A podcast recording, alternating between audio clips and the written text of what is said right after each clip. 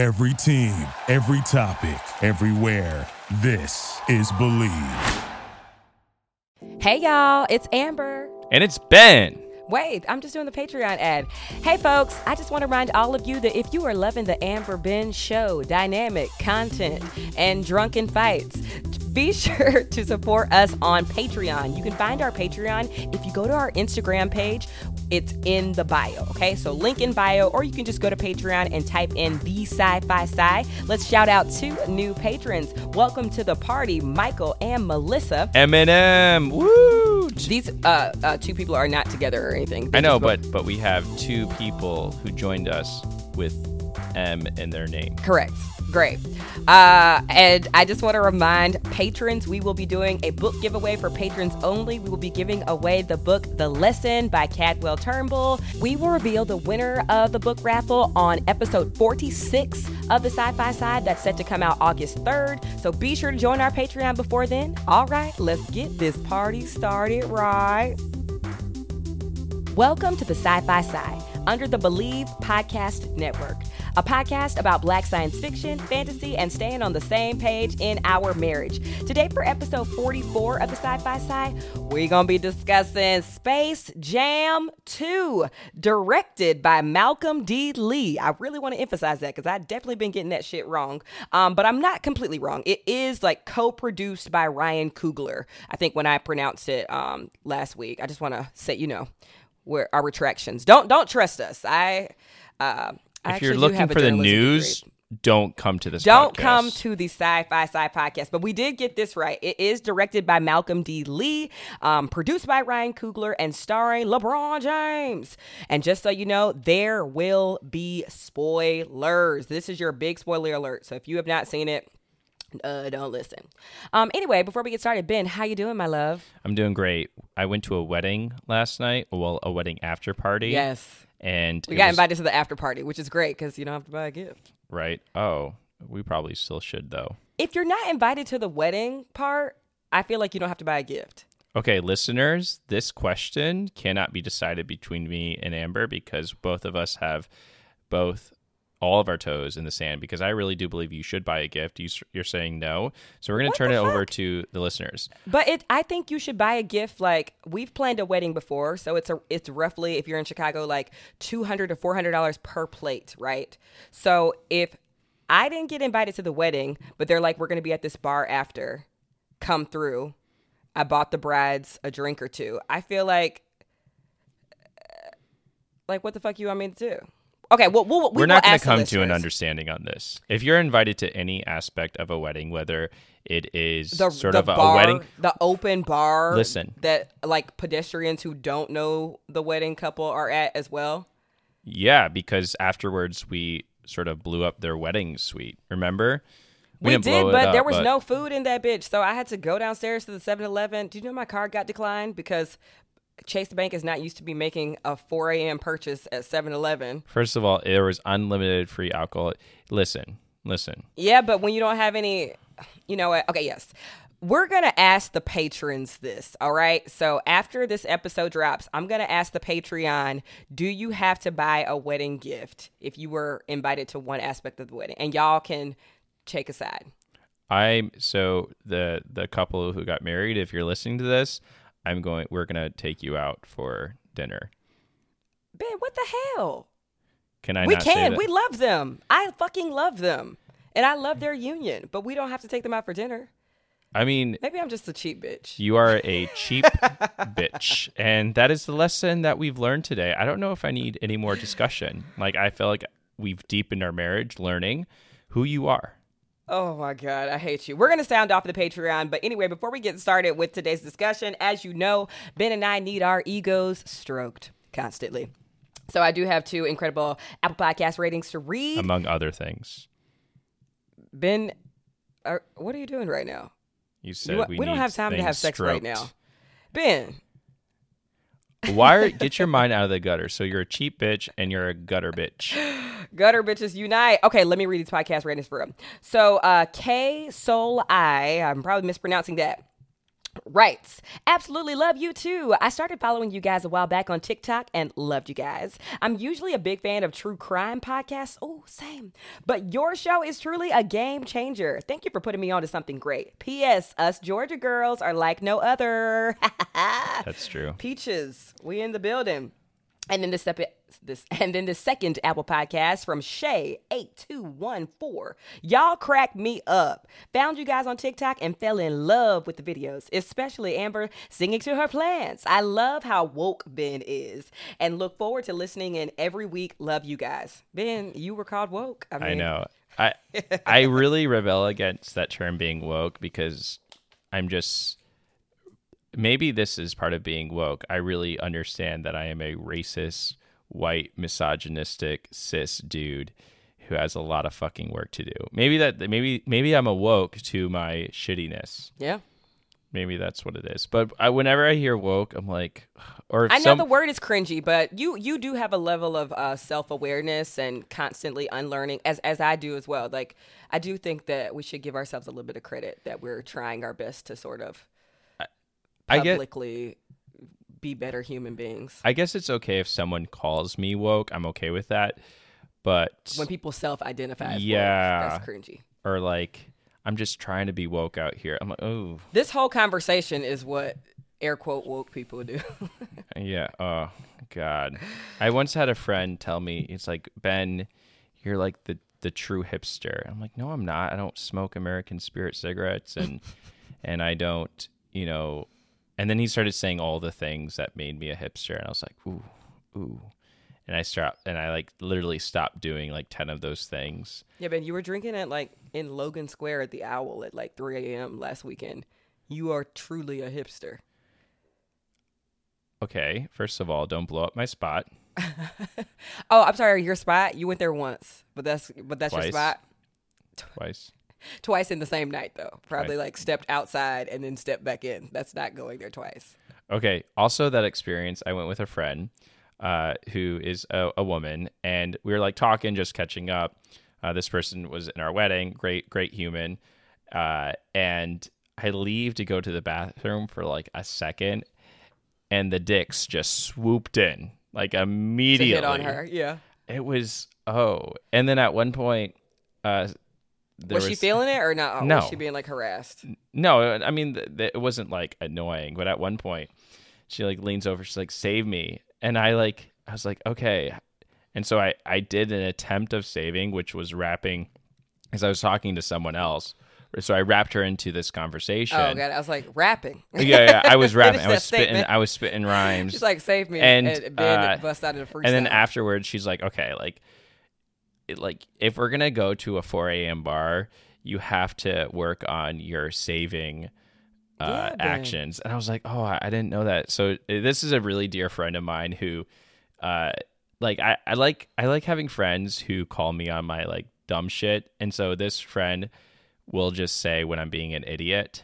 And I love her. Yeah, she's fantastic. And so I was like, okay and it, it was it was really good to to have an awareness of like what does it mean to save someone? And i i was telling you the story yes. Amber and you're like oh yeah like you you do this thing you like stand up you like drag the per- you, you just you, you know how to save don't people. pick on the social you don't pick up on the social cues. Like remember that one person that i didn't like at my job and so we saw them at a wedding, and I tried to give them a casual, like, hey, like, you know, a wiggle of the fingers, like, hey, you're over there, I'm over here. And then you went over there and hugged her. So I was like, yeah. Now I got to go over here. And I guess, like, the white liberal in me believes, like, why can't we all just be friends? No, because I told you we was beefing at work, and I was trying to curve her ass, and you just went over there, hey. I was like, Ben, Follow yeah. the G code. There's like an unspoken I know. I'm I'm working You're on working it. on it. We'll I'm working there. on it. I, I have really good trainers. I have you as a trainer. I have my friends. yeah. Well, you'll get there. You got to learn how to be like a wingman. Um, none of this has anything to do with Space Jam 2. So do you want to get into it, baby? Yeah. So, you know what? That opening scene in the first one where MJ, Yes, because we watched the original Space Yeah, Jam. we watched the original And I sort of had that original one as like my mantra when I was playing basketball. I was like- mantra? yeah. You know where he's just like one more shot, one more shot. And I would Mm-hmm. His stay dad's awake. like, shoot till you miss. Yeah, I would just stay awake all night learning to play basketball. And when I would go back in, if it was getting cold, like say October or whatever, I just remember that scene where MJ turns around and like goes to the court to like slam dunk. And I was like, okay, if I want to be good as good as MJ, I need to have that level of discipline. And that movie really instilled a lot of discipline in me. The first Space Jam. Yeah, the first one. Yeah, for It sure. was so good. I mean, it was a cultural phenomenon. And so, watching the second one, of course, we're going to go fully into the second one, but watching the first one taught me that the storyline isn't that strong. But what is strong is the voice actors that they chose and the soundtrack. The Space Jam soundtrack was revolutionary because, you know, sadly, Robert Sylvester Kelly, R. Kelly, was on that first soundtrack. But I mean, you know, despite his crimes and him being a complete monster, that soundtrack was like purchased mostly in part because of him and Seal and all of the other great, you know, artists that were on that first soundtrack. But we definitely had that Space Jam soundtrack and played I Believe I Can Fly like literally for everything, like every graduation, on the car rides to school and shit. So I think that is what lengthened the shelf life of the first Space Jam. Didn't Seal just recently do, some dumb shit though? Seal? You know, Not to my knowledge. Oh, He was married to Heidi Klum for a while, and they're they're divorced now. But who who's that? Hei- who is Heidi Klum? Yeah. Ooh. Um. Okay. So Heidi Klum, you know, she uh like led Project Runway. She was like a model, Okay. but she's like, Yep. You- either you're you're in yep, or you're you're ringing all the bells. I know exactly who she is now. yeah, she's a big Yeah. household name. I don't It's, it's actually know. pretty hilarious if you don't don't- know her. don't- But yeah, the first Space Jam, um, iconic. But when I really sit with it, I'm like, oh, this soundtrack was evolutionary. So I just want to say that before we get started. There was also that one scene that I finally picked up on where they show like Michael Jordan in chains, like a like li- literally like as a It was- it slave. was like sad. this Yeah, is it pretty was- triggering It was effective. that they sort of level up the bet. MJ sort of towards the end of the movie says, you know, if you win, you give my friends their powers back, and if you if the you know the goon squad wins, then you get to keep me as a slave, and you know wherever. I was like, damn, that is Yeah, no, the stakes were high. And also, like, I don't want to really hear a lot of shit about, like, there were so many cameos in the new Legacy one because there were hella cameos in the old one. Like, obviously, like Charles Barkley, Patrick Ewing, like Muggsy or whatever his name is, Bill fucking Murray, Larry Bird. It was so, there were no women, no women though. No women at all. There were so, so, so many cameos of people back then. So, you know, that that's not a good argument. Okay, let's talk about the new one. So we decided to do this one, a little bit of background. Originally, Terrence Nance, who did uh, an oversimplification of her beauty, which we reviewed, was uh, slated to be director for this project. He left the project in which makes zero fucking sense. The man does like art house films. Yeah, no, I actually think it was like like sometimes it's like, ooh, let the tea spill. But this one, I, no shade, but I think Terrence Nance did need to sit down because he would have bitten off more than he could chew trying to do the new Space Jam legacy. Whereas Malcolm D. Lee does do box office hits. Like Girls Trip was a fucking smash hit. Um, so Malcolm D. Lee was his replacement. And uh, yeah, so Terrence Nance left the project for creative differences. And also, I want to say about this uh, LeBron James, LeBron James has proven himself as an actor uh, when he did Trainwreck. Like he has an IMDb page, um, and he does a little like you know that show he has on HBO, I think called The Shop, where he does Mm-hmm. that barbershop talk. Like he does a lot of executive producer stuff. You know, he started a school recently, so I think he was like the perfect. He has a choice. personality. He's a big, huge personality. You know, I don't even watch basketball, but King James is like a whole movement. So I think they were really smart and intentional choosing him to be the lead of the film. You know the and big he's a better actor than Michael Jordan. I, it just is what the fuck it is. oh my gosh. He, when he goes to harry potter world in the new one and he turns into a hufflepuff and he is legitimately like happy at one point he turns into a pirate and like he does some like really great facial expressions. So huge fan of lebron james. Also biggest disappointment of trainwreck is john cena and lebron james are both in that film and they should have like had a scene when when they make out because there's like I feel like they could have, you know. I mean, I didn't watch all of Trainwreck. Oh, it's I so good. I. I feel like they could have elevated. I, I, I, feel like John Cena and LeBron James should have been a thing in Trainwreck. That's the biggest disappointment. Watch that movie again. Tell me. There's yeah. okay, there's, I, I will go see it. That I is mean, a I don't queer it, reading of the film right here. Yeah, but I wouldn't want it to be just like a parody. You know how Terry Crews does like a parody of like I'm secretly the gay man in in so many movies. I don't know. Uh, I don't know. I, I don't think it would have helped representation wise for them to do like a fake relationship thing. Well, I just But felt like they knows? were may- maybe. I just felt like they would have been a good couple. Anyway, all right, maybe not. okay, why don't you talk about what the film is actually about, and then we'll get into first impressions. Okay, so the film is about LeBron James being pitched this idea of a video game, and he decides to say like, "No, this video game is stupid." Unbeknownst to him, the video game is designed by this guy named Al G Rhythm, and Al Rhythm is like, "Fuck you, LeBron," but doesn't say that in the film, and decides to take LeBron's kid, his young son, into the virtual world. Unbeknownst to LeBron, because LeBron is Unbeknownst to be. unbeknownst, unbeknownst, spitting Shakespeare, unbeknownst to LeBron because he's sort of like, this is how things should be. Uh, his son, uh, Dom, is like very much into video games, wants to, you know, make video games, doesn't really want to play basketball. And LeBron is like, no, son, you got to play basketball. You're going to basketball camp instead of computer camp. So you know, when Al-G Rhythm sucks and Dom into this virtual world, Dom's sort of like, this is fucking awesome. He also sucks LeBron James into this world as well, and basically tells LeBron after hiding Dom away that, you know, you have to play me in a basketball game, and if you lose, I'm going to keep you in this virtual world forever. yeah, very similar to Danny DeVito's character, Mr. Swackhammer, or something in the first one. Yeah, exactly. And so they sort of um, LeBron has to go and find his basketball team and the Warner Brother universe. And this is sort of the first time like where Warner Brothers has been like, we have a Warner Brother universe.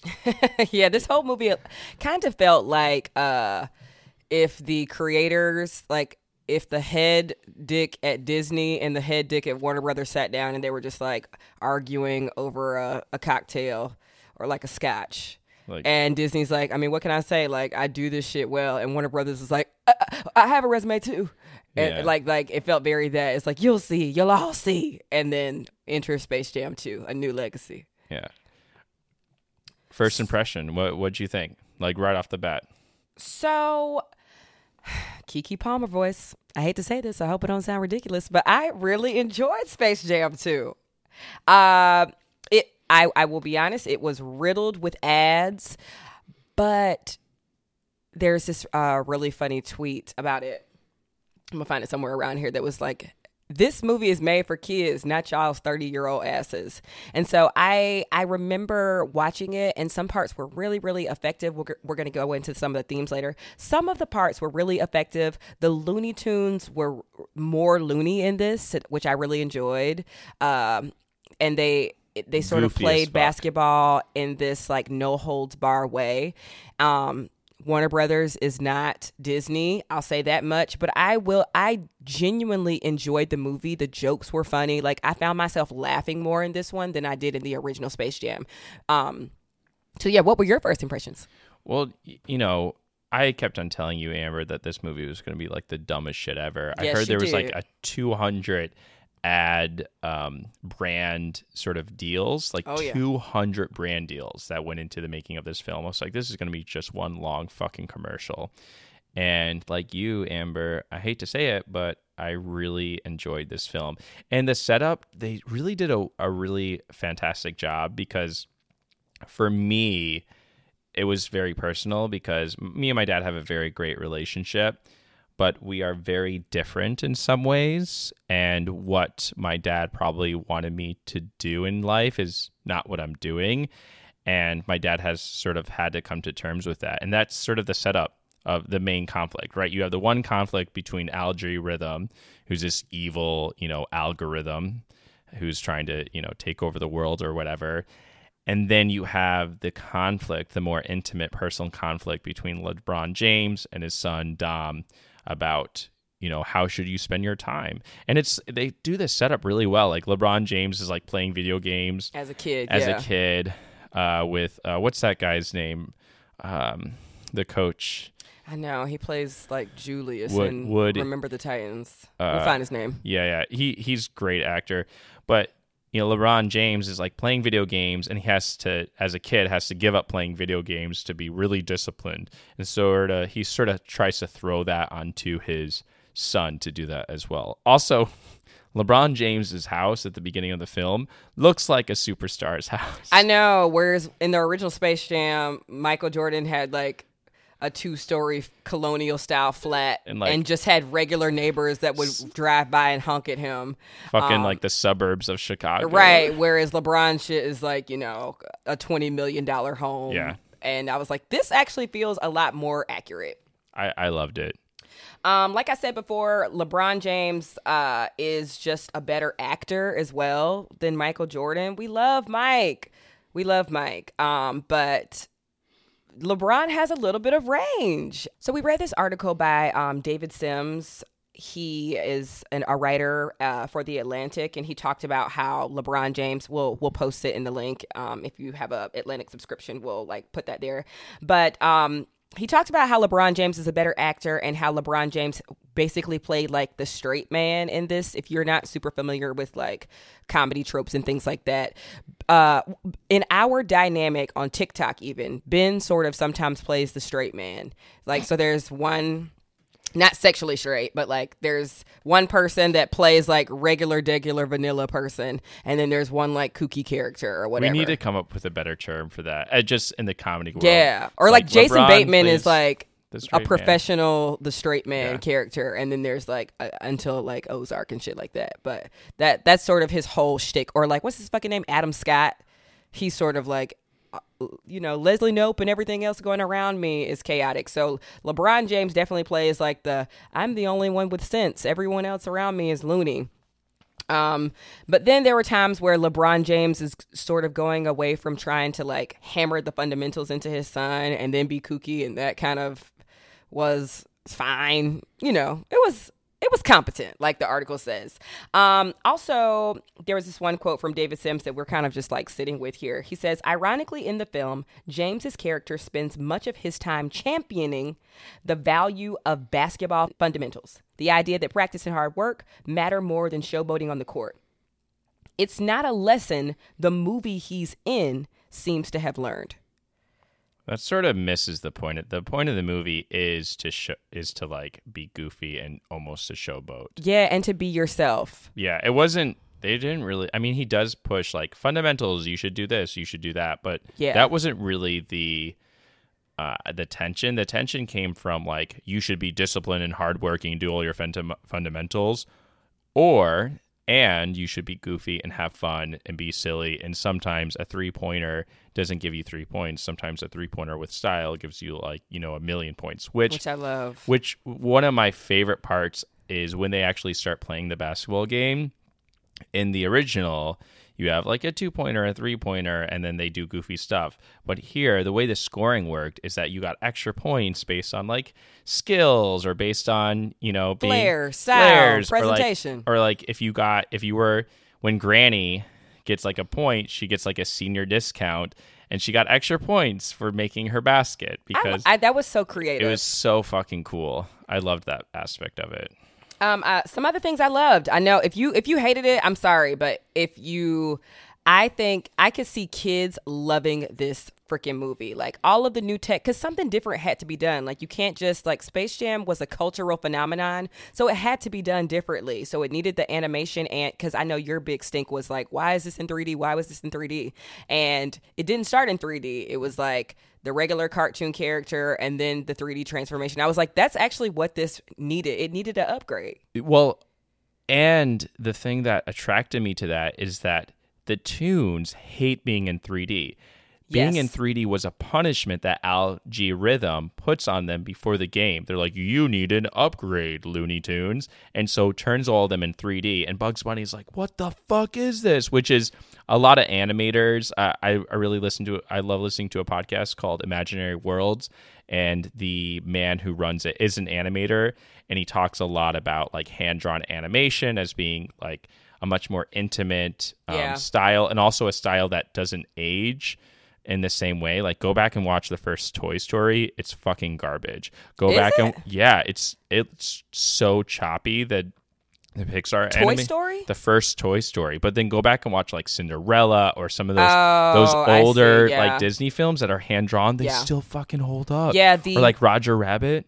Yeah, the way that the first Space Jam 2D cartoon characters are drawn is markedly better than the cartoon version of this. Now That the 3D element is cool of this, but the the Looney Tune version of this where they're just like you know, 2D is like not not the T. I did I did like it. I mean, I I liked that 2D aspect of it. I like that 2D aspect, but I liked the old stylistic way. Agreed. Uh, can I just run fire off on some things that I loved? One, LeBron James wore a do rag to sleep. I got my whole fucking life um, when that happened. Now I would have shit myself if his wife put on a bonnet as well, but you know we're not there yet. we we are, but but Hollywood is slowly taking notes about like, wow, black people need to be black in films. Noted, or maybe just black directors are noticing that. That's one. Two, I thought it was fucking hilarious when uh what the fucking Sylvester the cat was like, I found Michael Jordan, y'all, 25 years, and out walks Michael B. Jordan. Like, that's just fucking funny. Like, I laughed. It was good. And Michael B. Jordan is nice to see always on film. Uh He- but he's not a great actor. But he's Michael B. Jordan? Yeah, he's not very good. Er? I mean, I've never Is like that I, I- I think so. Well, he's Uh, been I mean, acting he's- a really long time. Yeah, I You mean, didn't enjoy him in like even like hardball? You don't enjoy him in anything? I mean, he is a handsome person to look at, as you said. And like what are you what are you uh, cr- like crediting Like, this to like know, killmonger because that's hey- that's written for him Hey, auntie. I don't know. I like it seemed a little bit. like oh well uh, that it wasn't for you hey auntie wasn't for you I Like, mean, that's what that that's it yeah, okay. I yeah, I get like th- where it was coming from. It just seemed his villainy seemed a little bit too cartoonish in Black Panther. We're not talking about Black Panther now. Okay. But um, yeah, I'm not. I mean i don't think he's fucking denzel but hmm who are his contemporaries maybe like what's that guy's name anthony mackie maybe Yeah, he's in like synchronic i think he's a, better actor than a michael b great jordan actor, and he has a huge range to like like the the dark, disturbing, Yeah. like noir cop in Altered Carbon to you know like What about, like, Fruitvale Station? sidekick. Uh, I haven't seen that. Okay. Well, I, I think, I, I do think Michael B. Jordan has a more limited range. He's like always going to be like black hottie or villain or something. But I, we can have a larger conversation about that. Let's talk about more things I love.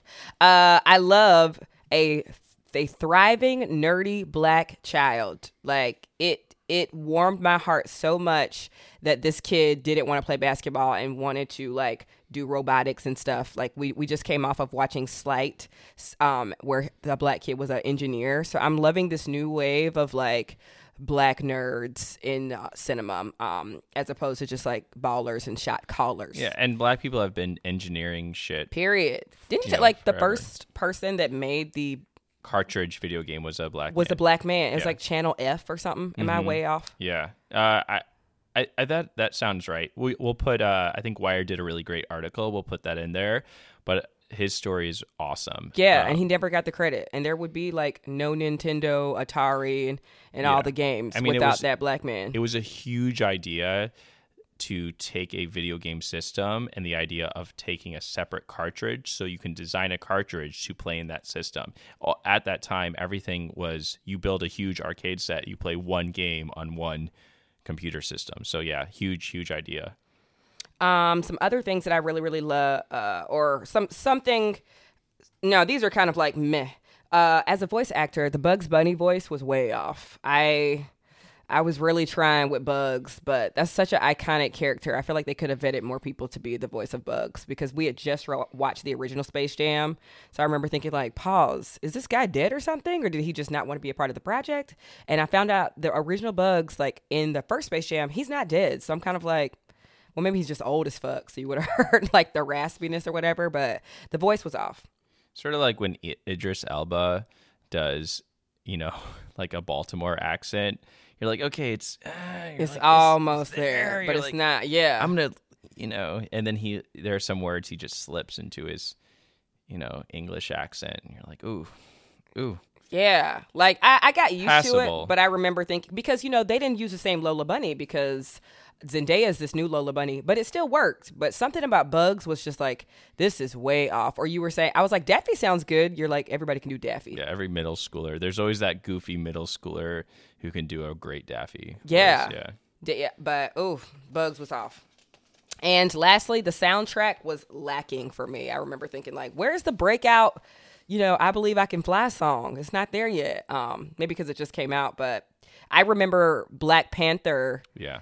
Immediately being like, this soundtrack is about to be the summer jam. And it was. Whereas Space Jam 2 soundtrack is not that. Like, we're in the original, the soundtrack carried the first movie. Also, whenever I hear Kirk Franklin's voice right now, it's just overpowered by him cussing out his son. Like I'm really, it, I'm. It's sad, right? But Oh God. it's like this is a man. The, you remember the Nu Nation project?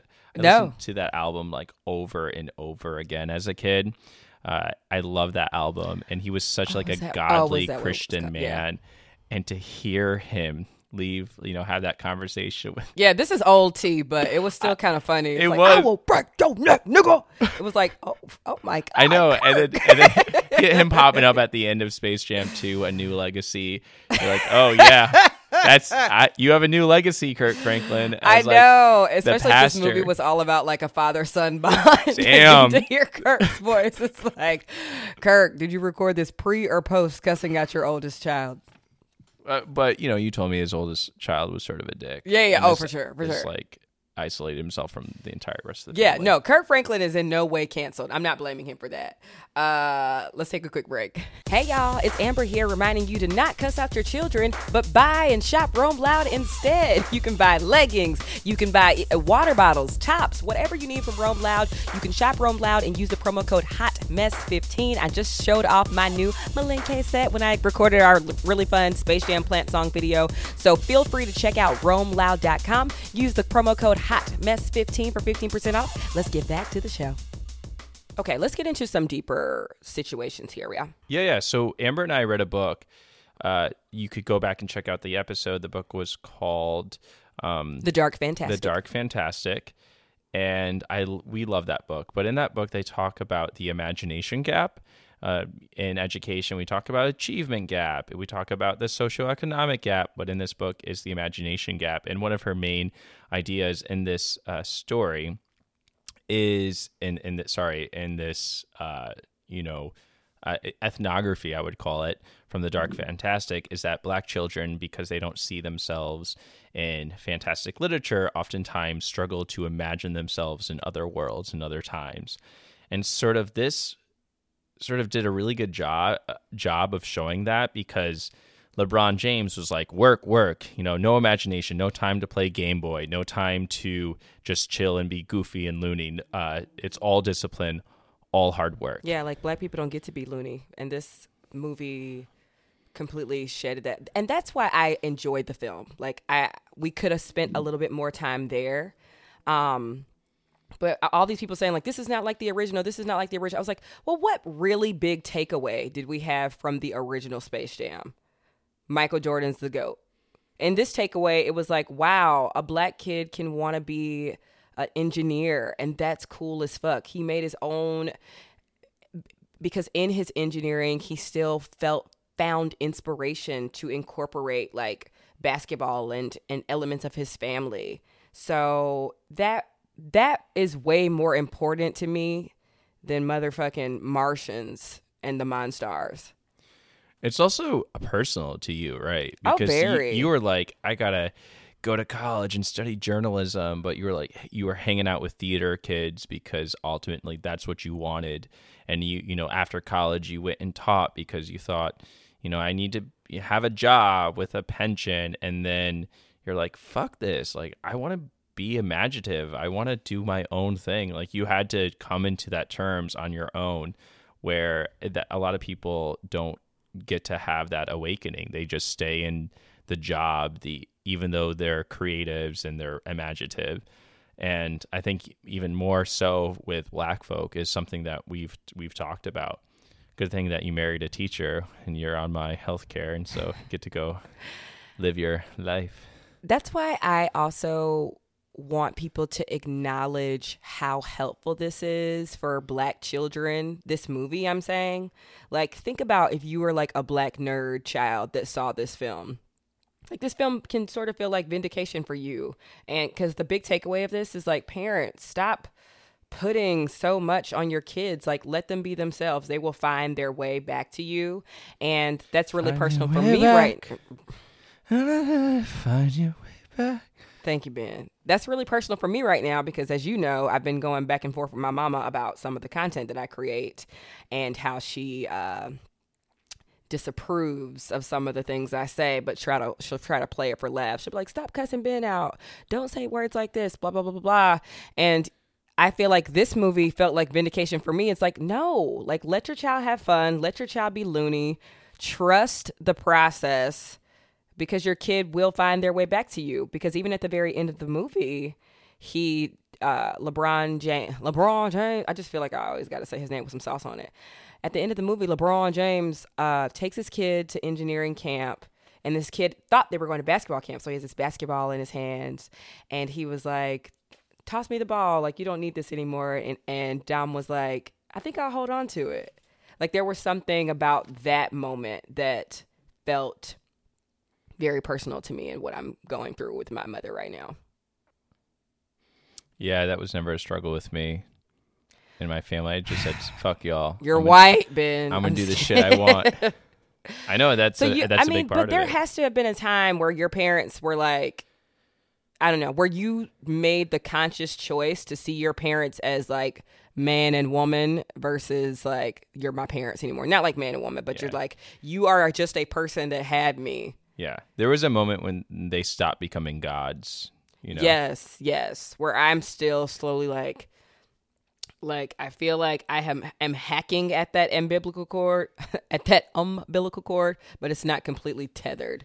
So it's like I love my mom, I respect my mom, but at what point it's like I, I don't want to say like fuck you to her, but I'm like stop commenting on this shit before I block you. You know, I told her this week I was like, if I need to block you on social media, that day is coming, and she's like, you can never block me. So yeah. Try me. That's what that deep. Try me. I I I really want this podcast to be visual one day so people can see the face you just made with that. So that's one of the themes of the movie that I personally really enjoyed. I was like, this is good. Fuck, I believe I can fly. Like this has some really deeper meaning and impact. Love it. Let's talk about inclusivity because there are women basketball players in this film that make cameos, which was really fantastic. And uh, Amber and I have talked about this before, but um, when uh, white animators draw black people, sometimes they look a little pasty or. Uh, fuck yeah. We have a. Um, you don't want me to say that? No, please don't. Well, somebody drew me, and I have a huge pushy and ashy gray skin. Uh, but I love yeah. that person. That's I mean, fine. yeah, sometimes like, they, they people like drawing us. black people, it doesn't show up, or even uh, taking like pictures. Like some cameras are not designed, yeah, to capture black skin. Oh my god! Whenever we take a, a picture, either yeah. I look incredible and you look pasty, or you look incredible and I'm in the shadows. Well, no, the, it's a thing. Like cameras were were not designed to capture like you know skin tones that had more melanin in it you know like the first cameras were designed for white folk you know and this is just how racism seeps into literally everything so you you know you talked a little bit about how one of the black like very few black animators in hollywood right? I didn't uh, talk about it yet. Yeah, you should talk about it now. Yeah, yeah, yeah. No, go, yeah, go for it. I mean, you, you brought it up to me, but yeah, go ahead. Talk, talk a little bit about that. Nothing big. It's just well, not nothing big. Um, I, I said that to say like this isn't going to be a long comment, but I, I took this from an article that I will post uh, because there's this huge debate and dialogue right now about how is Hollywood like getting the hint about racism and diversity? Like, are they finally taking the notes? I don't know.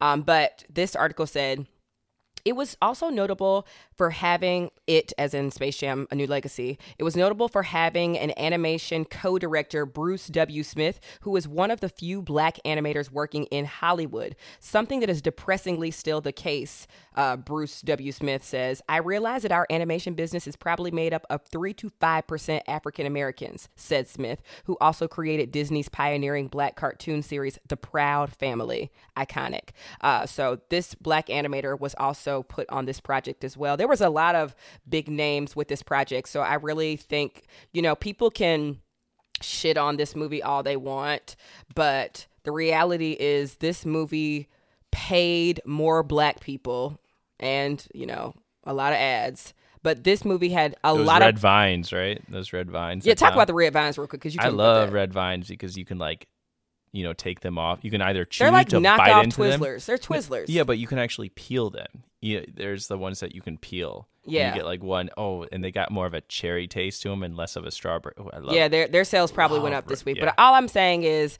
people can criticize Space Jam: A New Legacy, but at the end of the day, a lot of black people were paid for their creativity. Not just black actors in front of the camera, not just LeBron James, already rich. I'm talking like black animators, black directors, and black songwriters that were in charge of this. So I'm excited for that that new wave happening. Well, that's sort of the discussion that I- I hear time and time again when we do research for this podcast is that should black creatives just say fuck Hollywood and create their own shit like, Black without Hollywood, yeah. yeah I mean that's happened before with like UPN and I don't know early BET. Well, that's that's still Hollywood. I'm talking Right. about Terrence Nance being like, "Fuck this! I'm gonna make a film called an oversimplification of of her beauty, I think, and do all the animation on my own, do all the filming on my own. Like I'm talking indie films that you record on your iTunes, on your you know uh, iPhone camera, right? I'm talking about that kind of stuff. Talking about um, awkward black girl.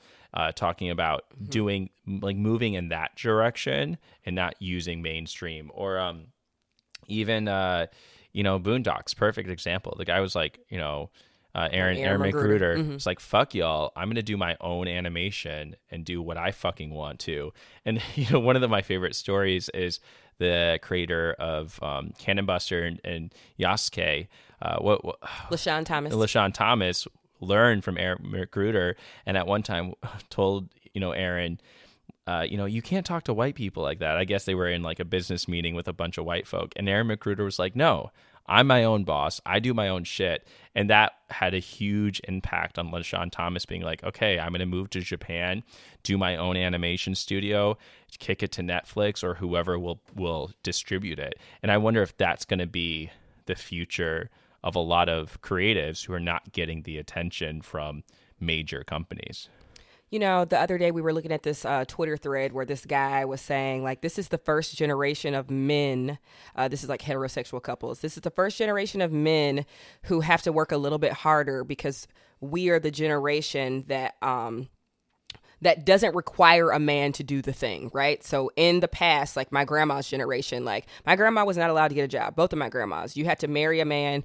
You you were not allowed to open a bank account, buy a house, all of these things. So you kind of had to put up with like ain't shit dudes, and and dudes took advantage of the market. Dudes is I'm not even talking generally. Like both of my grandpas cheated on my grandmothers. One of my grandpas domestically abused my grandmother for years. They later divorced, blah blah blah. But this is Yeah, the first my- generation of My grandfather too, like the second week of on my mom's side, second week of their marriage, he was like out cheating. And my grandma did not have a choice, Right. Because she couldn't open a bank She's account. like, what am I supposed to do? Right. So this is the first generation where women are completely self-sustaining and don't have to like because of literal institutional sexism have to rely on men. In in the same wave, this is sort of the first generation of black creators that don't have to just beg and knock on these white doors of like, please, please, please read my script. Please, please, please take this. Like you're starting to see people say like I'm Ava DuVernay. I want to tell the story. I'm Shonda Rhimes. You know, they stiffed her for years, and now she just booked like a three million, Yeah. three hundred She did her million dollar Netflix deal. Shondaland is a thing. So this, I'm so so so excited and grateful for this wave of black creators that is like, I don't have to suck up to what fucking Harvey Weinstein, whose name is soiled anyway, or Tarantino. I don't have to wait in line for Scorsese to read this script. I can go make my own shit. I can direct it. I can and and and we talk shit about him, but I'm gonna say it. Tyler Perry will will let you film in his studios and hire you and we are seeing the first wave of like fully black projects being created and represented and not needing the backing of some of these like bigger white companies. You know, Spike Lee definitely is like we're we're standing on the shoulders of those creators, but we're seeing Barry Jenkins you know, winning Oscars and and having black teams and it's exciting.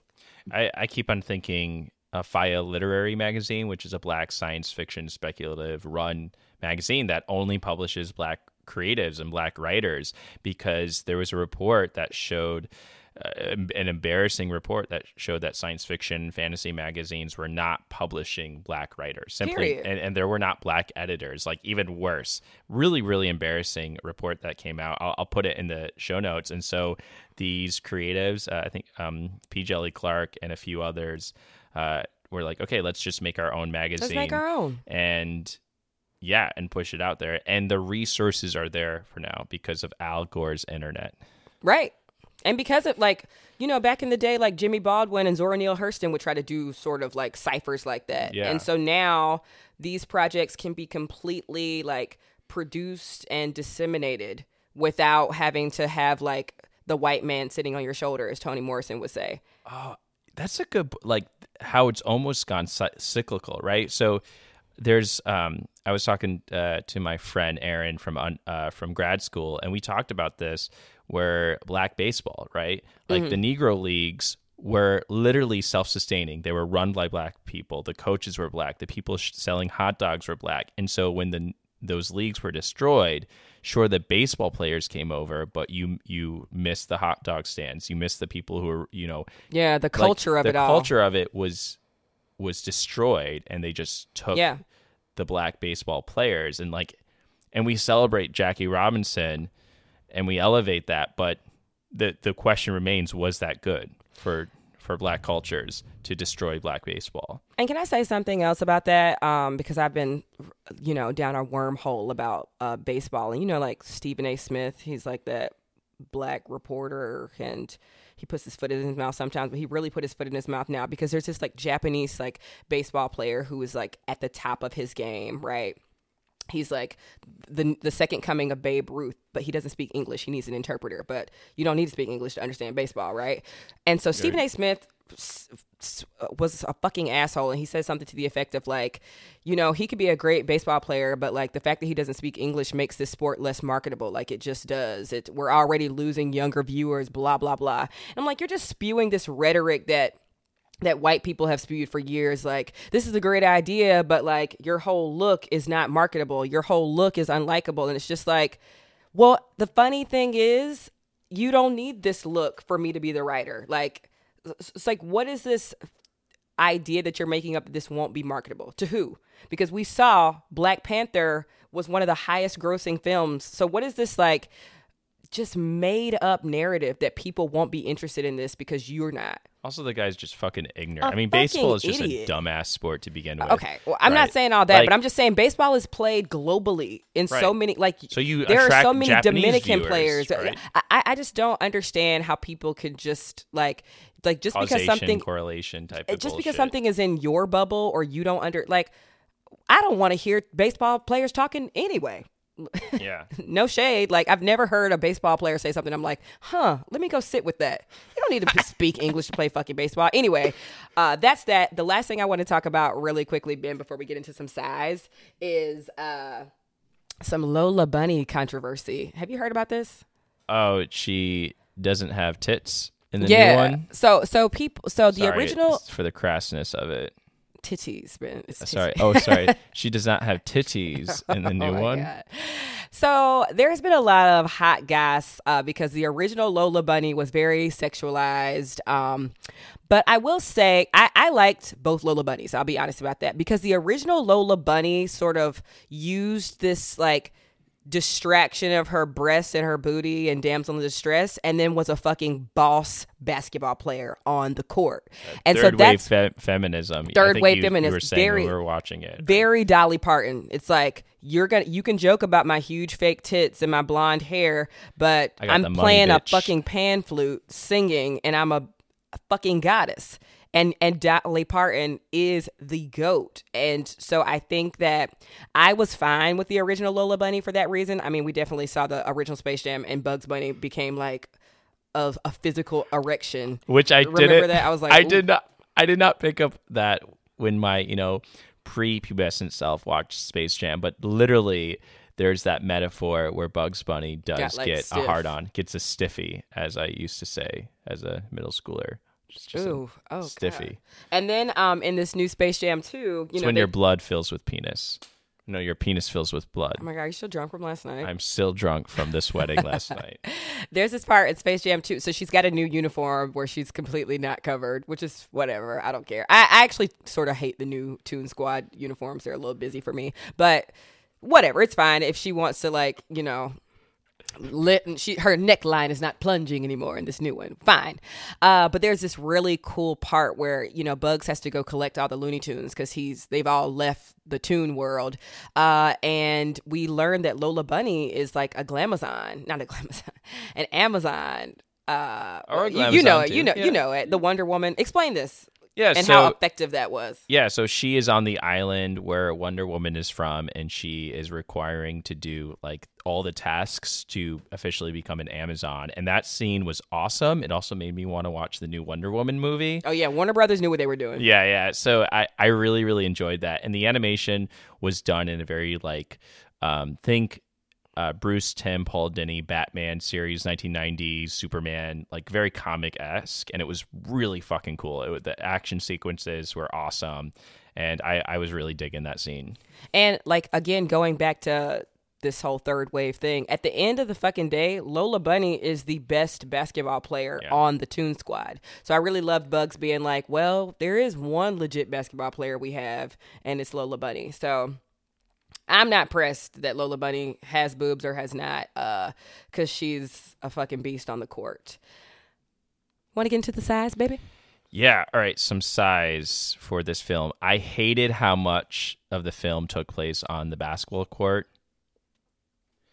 And specifically, they had all these extras from the Warner Brother universe, so like Batman and It, and they were extras, but actual humans dressed up in these costumes, and they looked fucking terrible. You did like the Mad Max characters? Oh my as, God. As fans, Oh yeah, and they like literally show s- cut scenes from Mad Max, the actual movie. They That was like great, splice though. scenes from The Matrix. I mean, sure, yes. You didn't like the like Austin Powers cuts and stuff. I kind of liked that. I guess. I mean, it literally felt like a commercial. I Oh yeah, I- Warner Brother was like, "Let me tell you who the fuck I am and how many movies I made."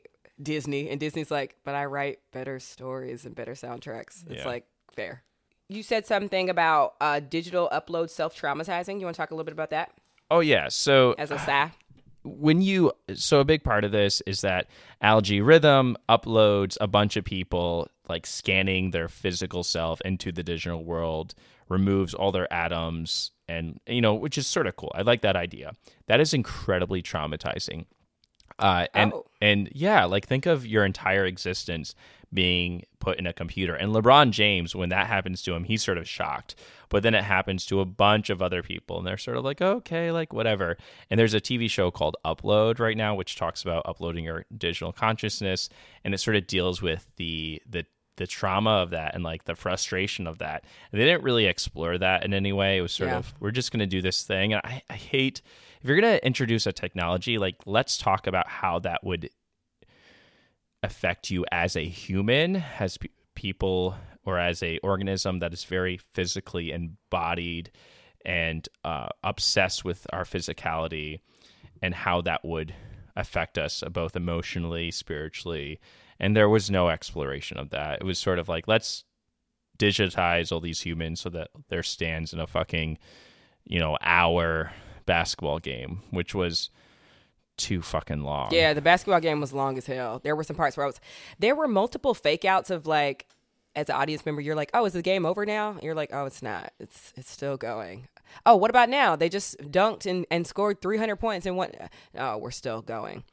Um, but other than that, like like the tweet said, this movie is for kids and it's bringing together two generations. It's just not for my 30 year old ass. Uh, but all in all, I enjoyed it. Yeah. And with that being said, Ben, why don't you warp up the show? In conclusion, watch Space Jam 2 A New Legacy. Don't try to get some deeper meaning about it. You know, enjoy it for what it is. And honestly, for the parents out there or the future parents out there, the kids out there, let your kids be creative, imaginative, let them be loony. And for the kids out there, if your parents are saying, you know, be disciplined and shit, be like, sometimes you just gotta be fucking ridiculous and loony. That's all I gotta say, Amber. Thanks, Ben. Thank you so much for listening to another episode of the Sci Fi Side. Next week, for episode 45, we have an interview. We interviewed Tonia Ransom, a horror writer and podcaster of the Nightlight podcast, which features creepy tales written by Black authors. So be sure to check out that incredible interview and listen to some episodes of the Nightlight podcast so you'll be ready for that. And we will see y'all next week for the show. Bye, y'all.